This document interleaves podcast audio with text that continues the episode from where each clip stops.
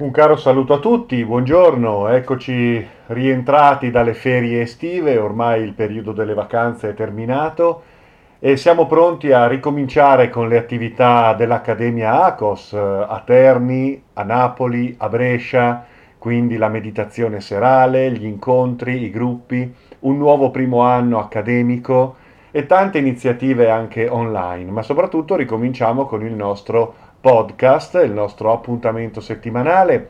Scusatemi, dovevo farlo ieri, ma non ho avuto tempo perché ho partecipato ad un bel convegno e troverete il mio intervento sulla pagina Facebook Medicoscienza. Medicoscienza è il titolo della nostra rivista che viene distribuita gratuitamente a Terni e provincia in formato cartaceo, ma la trovate anche online attraverso il mio sito, quindi è uscita la rivista nuova, il numero per l'equinozio d'autunno, e siamo molto contenti di questo. E la pagina Medicoscienza ospita il mio intervento al convegno di ieri presso le piscine dello stadio qui a Terni in occasione di un evento fieristico e congressuale che si svolge in questi giorni. Bene, allora ricominciamo dalle vostre domande. E come al solito faccio anche la diretta Facebook e mm, se volete scrivermi info chiocciola carlodorofatti.com. Vi ricordo anche che l'Accademia può essere l'occasione, il ponte verso un cambiamento, quindi se ritenete di portare avanti un cammino di riscoperta di voi stessi, liberazione, centratura, consapevolezza, che si rifletta anche nella vostra vita di tutti i giorni, in termini di una maggiore consapevolezza nelle vostre scelte, maggior salute, maggior benessere, ma soprattutto inoltrarvi in un cammino evolutivo, coscienziale, che io ritengo indispensabile in questa epoca di estrema dispersione, bene, allora potete anche contattarmi, possiamo farci due chiacchiere, una ventina di minuti via Skype, così vediamo anche di approfondire, se siete interessati, i percorsi che eh, l'Accademia offre per eh, portare avanti un, uh, una proposta di risveglio, di consapevolezza e di uh, ricerca interiore. Bene, allora passiamo senz'altro alle vostre domande. Info chiocciolacarlodorofatti.com per mandarmi le vostre domande, le vostre proposte. carlodorofatti.com è il sito che tra l'altro abbiamo rinnovato, quindi potrete trovare lì tutte le informazioni rispetto alle attività accademiche e ai gruppi di meditazione. Bene, allora vediamo un po' le domande di oggi, ce ne sono tante perché abbiamo fatto una pausa estiva, quindi abbiamo raccolto un po' di domande e passiamo subito a vedere. Allora, un'amica mi scrive, gradirei un tuo parere sull'associazione archeosofica e anche sul centro dell'uomo di Pierfranco Marcenaro, che sono due associazioni presenti nella zona dove abito, cioè la provincia di La Spezia. Allora, cara amica, beh, ehm, per quanto riguarda l'associazione archeosofica, io ti posso dire che conosco il lavoro di Palamidessi, Tommaso Palamidessi, che ha fatto delle cose molto interessanti. Sicuramente io ho la collana dei libri archeosofici, Archeosofia, quei bei testi eh, rilegati in rosso con la copertina rigida e poi ho alcuni testi sullo yoga indo-tibetano. Eh, è un personaggio interessante Palamidessi, sicuramente personaggio interessante. Eh, siamo nell'ambito di quel sincretismo che cerca poi di attualizzare una serie di conoscenze e proporle al pubblico occidentale, al pubblico italiano, in quanto tecniche possibili per un lavoro su di sé. Un lavoro che passa attraverso il corpo, passa attraverso tecniche psicofisiche, il recupero di una conoscenza, quindi benissimo, anche se alcune cose magari nel linguaggio soprattutto sono eh, sicuramente da collocarsi eh, nel suo tempo, però Palamidessi secondo me è un autore molto interessante, gradevole da leggere e offre sicuramente molti spunti interessanti. Fondatore appunto dell'archeosofia. Mm. Per quanto riguarda le associazioni, il discorso è sempre quello. Una volta che parliamo del caposcuola, allora possiamo fare un certo tipo di discorso Dopo di lui tutte le varie eh, ramificazioni, le varie correnti che si creano, i vari centri, le varie associazioni Io sinceramente non so nella pratica eh, il lavoro che fanno, eh, che persone sono, quindi non, non, sono in grado di dirti eh, se può essere o meno adatto a te quel percorso o le cose che si fanno sono interessanti o meno, efficaci, valide. Non lo so, perché il discorso è sempre quello. Eh, un conto sono i, i fondatori, i capiscuola. Un conto sono i loro allievi, un conto è quello che accade dopo la loro morte, spesso si creano anche delle correnti addirittura in contrapposizione tra loro, è successo con quasi tutti, è successo con Aurobindo, è successo con eh, Samael Umweor, è successo con Osho, eh, con Krishnamurti, eh, con Castaneda, eh, quindi mh, mm, non so adesso sinceramente darti un parere perché bisogna vedere poi quali sono gli sviluppi, le modalità, l'approccio. Per cui ecco, mh, sicuramente Palamidessi è una lettura eh, gradevole che mi sento anche di eh, consigliare, però ecco, mh, per quanto riguarda le attuali associazioni non saprei veramente darti un parere. Così come su questo centro dell'uomo io non, non lo conosco, quindi non conosco Marcenaro, non, non, non conosco, non, so qual è il tipo di eh, proposta e approccio eh, e tradizione a cui si riconduce. Però il, la chiave di lettura è sempre quella, tu resta aderente a te stessa, alla purezza del tuo intento di ricerca e di risveglio, quindi quando noi abbiamo degli intenti puri, siamo motivati sinceramente a un cammino di verità, di coscienza, eh, possiamo incontrare qualunque ambiente che può darci tanto, può darci conoscenze, insegnamento, esperienza, formazione. E dipende un po' da noi, dipende che cosa andiamo a cercare, cosa andiamo a cercare in termini di eh, ricerca e, e di volontà di conoscenza. Se noi siamo motivati da intenti puri, potremo incontrare anche degli ambienti magari così eh, che poi valuteremo come superficiali o non adatti a noi per mille motivi, va bene, avremo fatto quell'esperienza, sapremo andare oltre e ne faremo comunque tesoro. Quindi dipende un po' da noi sempre e comunque, perché tutto può essere stimolo, tutto può essere un valido impulso per guardarsi, per eh, cercare dentro di sé quelle risposte o quelle domande, meglio ancora, che ci pongono su una certa via. Quindi ogni cosa può essere un, un riferimento valido. È chiaro che se poi eh, incontreremo anche delle situazioni eh, non armoniche, e beh, prima o poi le sapremo riconoscere e sapremo anche superarle, andare avanti prendere quello che eventualmente può essere stato uno stimolo interessante e andremo avanti mm, sulla nostra strada. Se invece troviamo dei riferimenti validi, per quel tempo che decidiamo possano servirci, tanto meglio, eh, perché comunque, mm, certo, il cammino individuale, la nostra responsabilità è eh, l'elemento centrale, quindi la capacità di dipendenza, autonomia nelle scelte, autodeterminazione del proprio percorso, quindi la responsabilità è individuale, il percorso è sempre squisitamente individuale, dipende da quanto riusciamo a essere sinceri con noi stessi e aderenti al nostro intento di vita. Poi ehm, è ovvio che condividere il proprio percorso con altre persone, magari farsi guidare anche da chi può avere più esperienza di noi, è una bellissima cosa, un gruppo di condivisione, di scambio, di confronto può essere qualcosa di estremamente arricchente, condividere una progettualità che porti avanti un certo tipo di eh, idea, di, di, messaggio, di volontà di ricerca, di stimolo, può essere una cosa veramente bellissima, molto motivante, molto arricchente.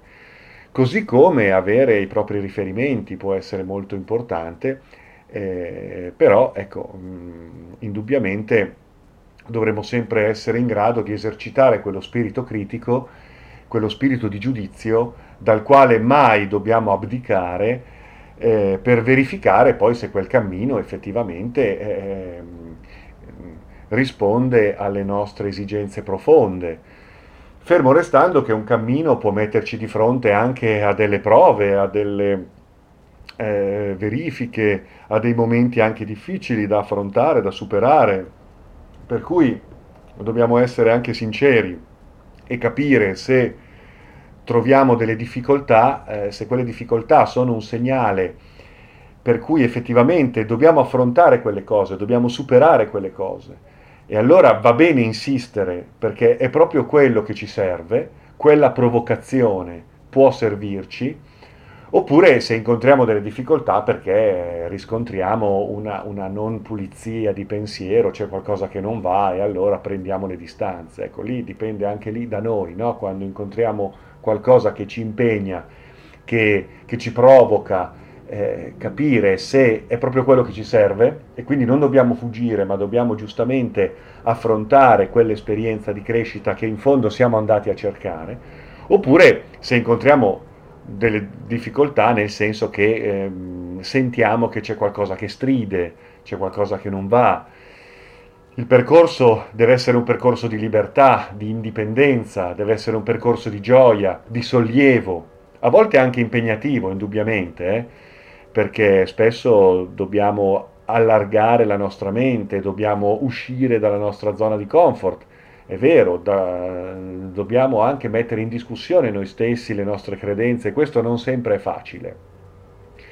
Quindi vedete, è un'alchimia complessa quella di eh, eh, aderire a certi movimenti culturali, spirituali, eh, è una cosa bellissima, però ecco, eh, ricordiamoci che dobbiamo sempre interrogare noi stessi giorno dopo giorno, in quello che è il nostro percorso e quello che stiamo veramente cercando, ok? Perché spesso troviamo quello che cerchiamo. Per cui se noi siamo puliti dentro, allora probabilmente troveremo anche delle situazioni che eh, sono in sintonia con questa pulizia. Se invece noi cerchiamo potere, cerchiamo eh, delle situazioni di conforto, di conferma, eh, piuttosto che mh, di eh, guarigione dalle nostre illusioni e andiamo a cercare nuove illusioni, allora ecco, possiamo anche trovare colui che o colei che eh, creano delle situazioni di dipendenza, delle situazioni che, che, che, che, non ci avvicinano a noi stessi, ma anzi ci allontanano da noi stessi. Okay?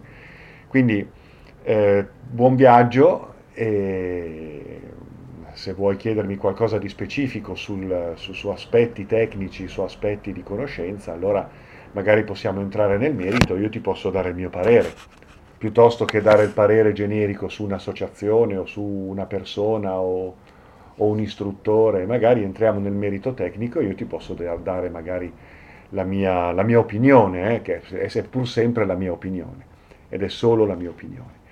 Va bene, passiamo a qualche eh, elemento successivo. Dunque, vediamo un po'.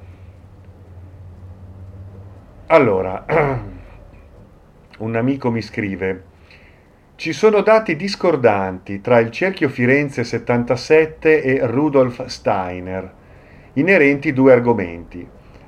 Wow, cerchio Firenze 77, Roberto Setti, è stata un'esperienza italiana che ancora oggi viene portata avanti molto interessante negli anni 70, negli anni 80, il Cerchio Firenze 77 ha rappresentato un, un nucleo di, di, ricercatori che si sono raccolti attorno alla figura di un, di un, medium, di un canalizzatore, di un channeler, come si direbbe oggi, no?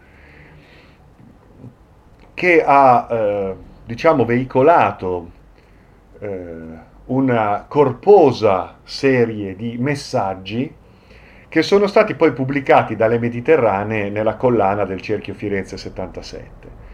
Sono libri molto belli, ci sono anche eh, disponibili online eh, gli audio di queste canalizzazioni.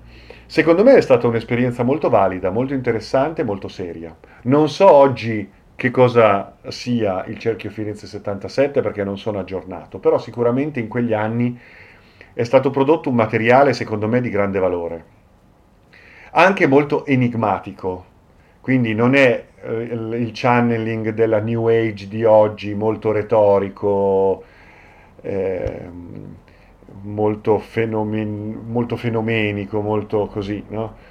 eh, secondo me è un materiale che contiene anche degli elementi molto enigmatici, molto difficili da capire, da interpretare, richiede studio, sforzo, mh, apertura mentale, meditazione.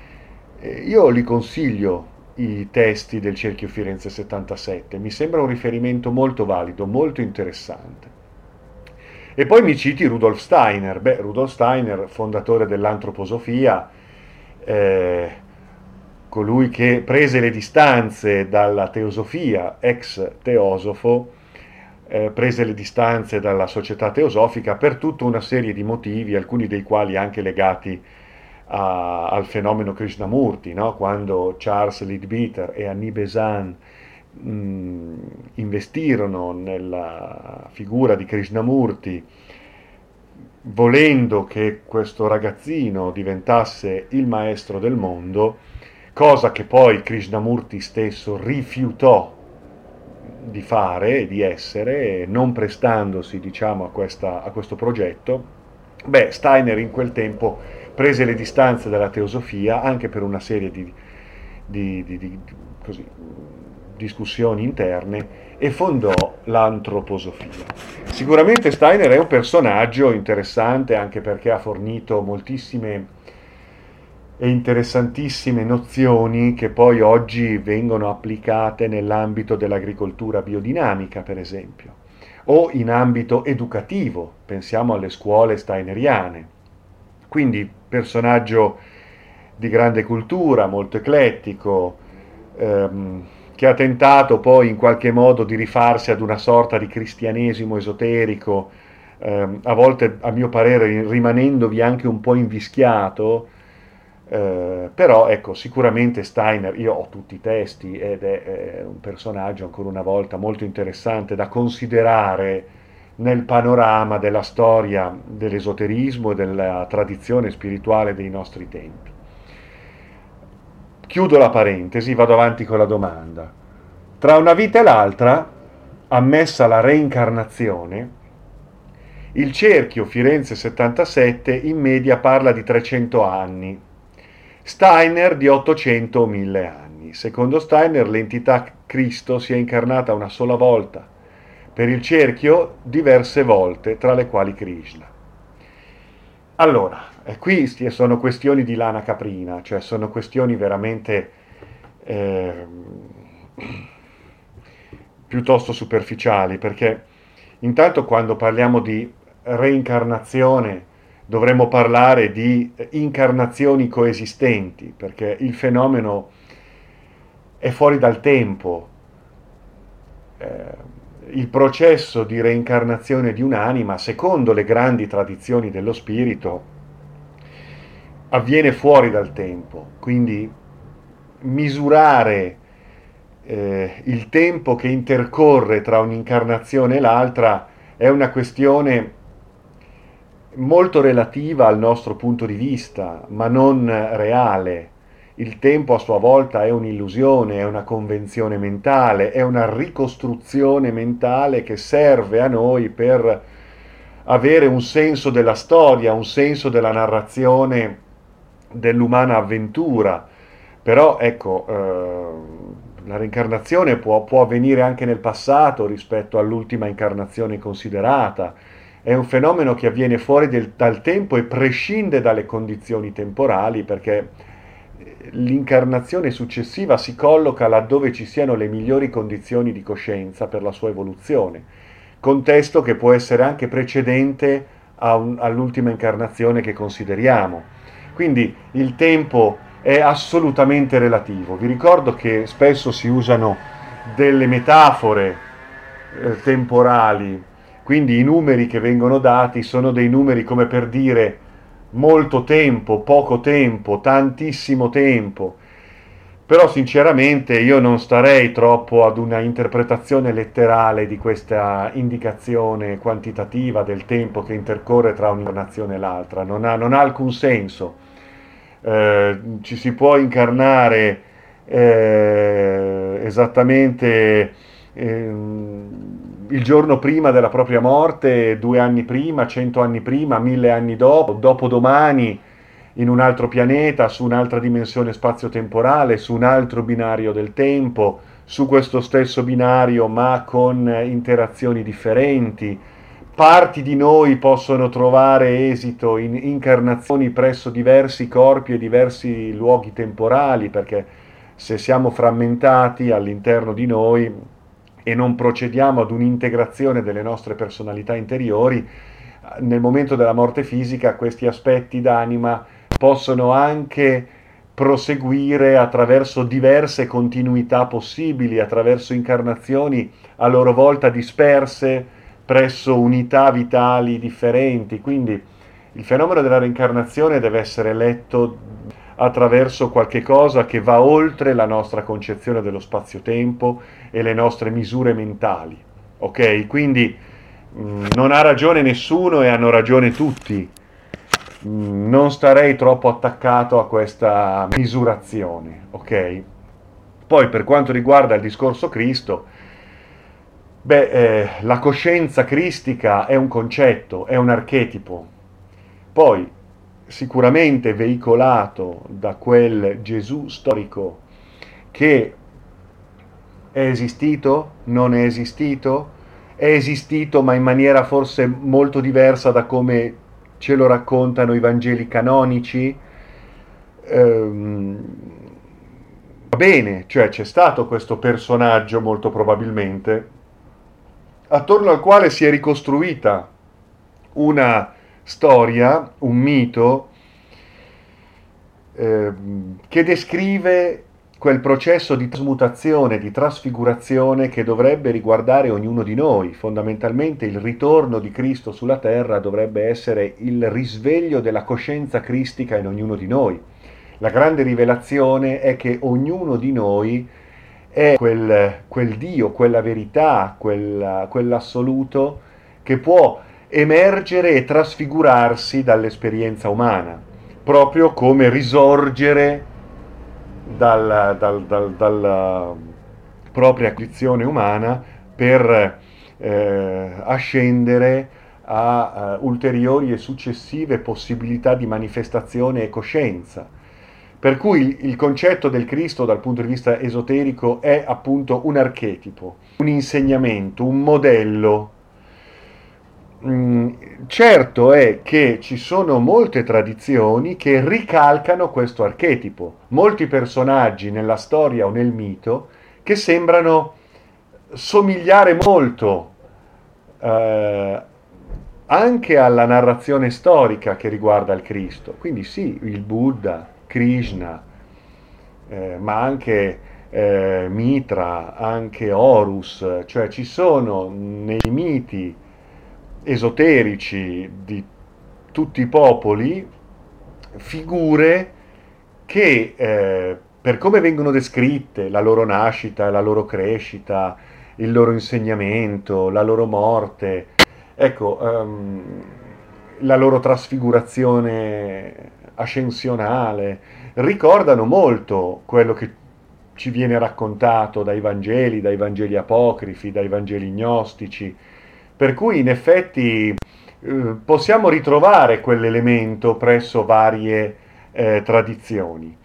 Eh, quindi ci può stare se consideriamo Cristo come un, un concetto, un archetipo che prescinde poi dalla, dal Gesù storico così come ci viene presentato dalle varie narrazioni evangeliche. Ci può stare ci può stare, eh, poi eh, qui dipende un po', bisogna intendersi anche un po' sui termini. Anche oggi molte tradizioni tantriche fanno riferimento, per esempio, a Babaji come personaggio che mh, mm, assomiglia molto a questo concetto del, del Cristo che si ripropone proprio come il Cristo una volta risorto si ripropose agli apostoli in una veste di luce, in una veste trasfigurata. In alcune tradizioni tantriche troviamo Babaji che si manifesta con il suo corpo di luce in talune epoche storiche, anche recenti. Quindi diciamo che è un, è un paradigma che ritroviamo, riscontriamo in molti, molti ambiti. Anche qui non starei troppo a sottilizzare. Eh, sicuramente il Cristo, così come lo, lo, conosciamo noi, è stato un punto di riferimento, un, di, di, grande rivelazione, che non è poi quella che la Chiesa ha assorbito, fatto propria e, e, e riproposto in termini dogmatici, catechisti e, eh, di fatto stravolgendo completamente quello che è stato quel fenomeno straordinario che è stato il Cristo. Ok? Bene, grazie per la tua domanda, andiamo avanti. Allora, uh, un amico mi chiede, sepoltura o cremazione? Qual è il tuo pensiero, il tuo sentire a riguardo? Allora, a me piacerebbe pensare che potremo essere sepolti nella terra, tornare alla terra. Questo oggi non è possibile per tutta una serie di questioni igieniche, legali, sanitarie. Quindi in realtà veniamo chiusi all'interno di una bara zincata, all'interno di loculi di cemento, oppure anche se errati siamo all'interno spesso di tombe cementate quindi in realtà l'idea romantica della sepoltura della terra che ritorna alla terra non, ehm, non è possibile. E quindi io penso che, per quanto mi riguarda, eh, penso che piuttosto che eh, essere rinchiusi in un loculo di cemento o cementati in una, in una tomba, io penso che la cremazione sia un'ottima alternativa, ehm, anche perché non potendo accedere a ulteriori procedure iniziatiche più complesse, pensiamo ai riti funerari iniziatici dell'antico Egitto, che ne so, eh? In realtà io credo che la cremazione possa rappresentare una, una valida alternativa eh, anche perché oggigiorno è possibile in molti luoghi, eh, la legge prevede che le proprie ceneri possano essere poi disperse in, in natura, no? eh, ci sono posti dove questo è possibile, addirittura si possono usare delle urne cinerarie con, contenenti dei semi per cui poi nasce un albero dalla nostra stessa urna cineraria, bellissima questa cosa, no? Quindi io sono per la seconda ipotesi, io stesso ho disposto eh, le mie indicazioni testamentarie a favore della, della, mia cremazione. Quindi io la penso così, poi ognuno eh, farà le sue valutazioni, ecco, però io penso che il fuoco consacra, il fuoco è una porta, il fuoco è una... È un,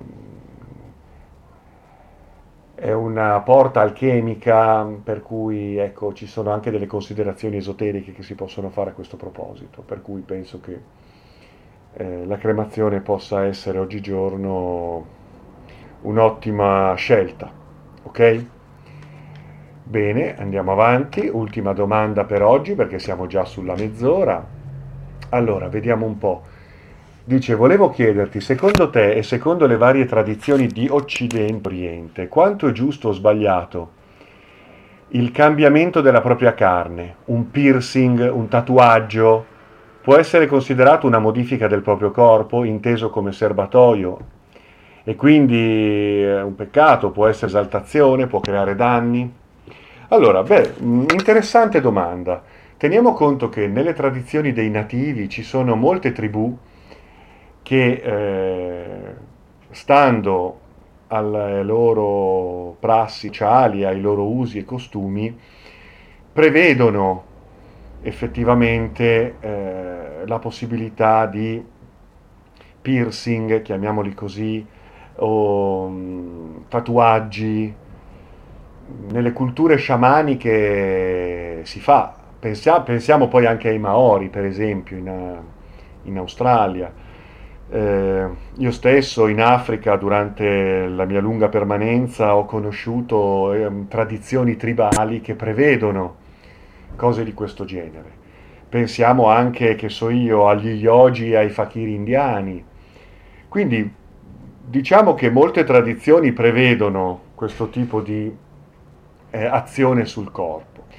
Tuttavia io eh, metto in guardia, allora prima di tutto perché allora, riempirsi di tatuaggi è eh, anche dal punto di vista medico eh, considerato possibile rischio, mh, mm, per cui ecco il corpo pieno di inchiostro non fa bene, quindi informatevi anche presso il vostro medico perché ci sono dei pareri a volte ecco, non proprio inclini a eh, consigliare una cosa di questo genere.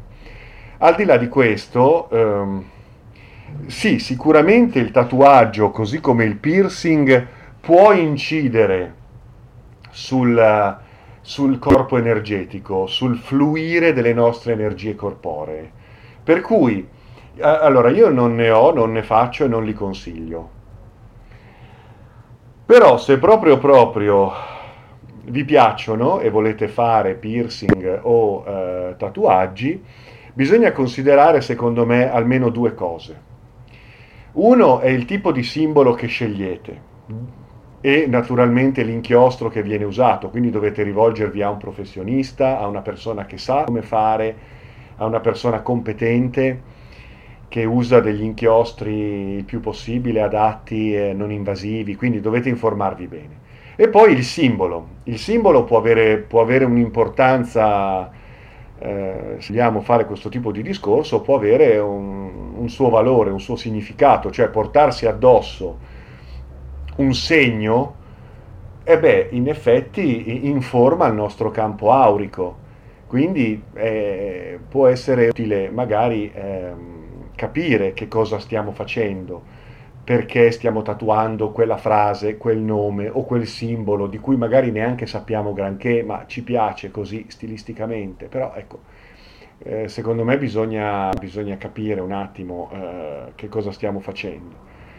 Eh, poi ehm, bisogna anche considerare il punto nel corpo in cui lo si desidera applicare, perché in effetti ci sono dei luoghi nel nostro corpo che presiedono a snodi energetici. Sono dei punti terapeutici, dei punti che nell'agopuntura o nello shiatsu vengono considerati, dei punti anche a volte letali. Pensate alla tradizione delle arti marziali, no? I punti ehm, considerati come vitali. Quindi ci sono fior fior di tradizioni, soprattutto se attingiamo all'Oriente, che ci informano che il nostro corpo comunque è un complesso multidimensionale di energie che fluiscono e che devono fluire in modo armonico. È possibile che applicando certi segni, certi simboli o eh, dei buchi nel nostro corpo eh, in corrispondenza di certi punti può creare delle disarmonie. Adesso io non voglio dire che crei danni, che, che, chissà che, perché siamo messi in un modo tale per cui alla fine non sarà un tatuaggio o un piercing a peggiorare le cose. Veramente, ragazzi, sono ben altri i problemi che abbiamo. Per cui, eh, insomma, eh, adesso stiamo parlando comunque di accorgimenti che, vista la domanda, va bene, ok, parliamone, però ecco, adesso non allarmatevi se avete fatto il tatuaggio tale nel posto tale, state tranquilli, rilassatevi perché i problemi che abbiamo oggi sono ben altri.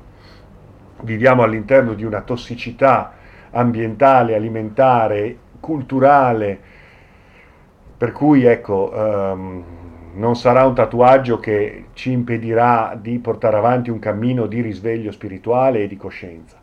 Però ecco, se vogliamo ehm, considerare anche questo, allora sì, magari cerchiamo di informarci, di capire se un certo punto nel corpo corrisponde a un certo snodo energetico, a un certo flusso di energie tra microlinee, meridiani e nadi, allora ecco, magari può essere, può essere utile consider- fare questa considerazione. Quindi l'inchiostro, la persona competente, il simbolo, eh, e il luogo nel corpo possono essere accorgimenti che vi consiglio di considerare. Anche per quanto riguarda il piercing, a volte si, mette, si usano dei piercing in luoghi nel corpo che in effetti corrispondono a energie particolari. Allora lì bisogna considerare anche il materiale che si usa, il tipo di metallo che si usa. Insomma, fate attenzione perché è vero che nelle tradizioni sciamaniche è previsto tutto questo, però sapevano il fatto loro, sapevano quali simboli usare, in quali parti del corpo applicarli, sapevano addirittura che un certo piercing in un certo punto del corpo poteva addirittura stimolare certe energie secondo una certa pratica psicofisica coerentemente prevista all'interno di una certa tradizione. Noi questa conoscenza non ce l'abbiamo, allora la possiamo andare a recuperare. Insomma, il corpo è un tempio, è un laboratorio alchemico straordinario, per cui bisogna rispettarlo, semmai esaltarlo, ma nel modo giusto, altrimenti è vero che si possono creare talune disarmonie. Va bene? Senza per questo fare poi dei discorsi allarmistici e ci mancherebbe altro, ok? Ripeto, sono ben altri i, i, problemi di cui ci dovremmo preoccupare, la nostra alimentazione, l'ambiente in cui viviamo, la qualità delle relazioni che coltiviamo, il tipo di nutrimento culturale, intellettuale eh, di cui nutriamo la nostra mente e le nostre emozioni.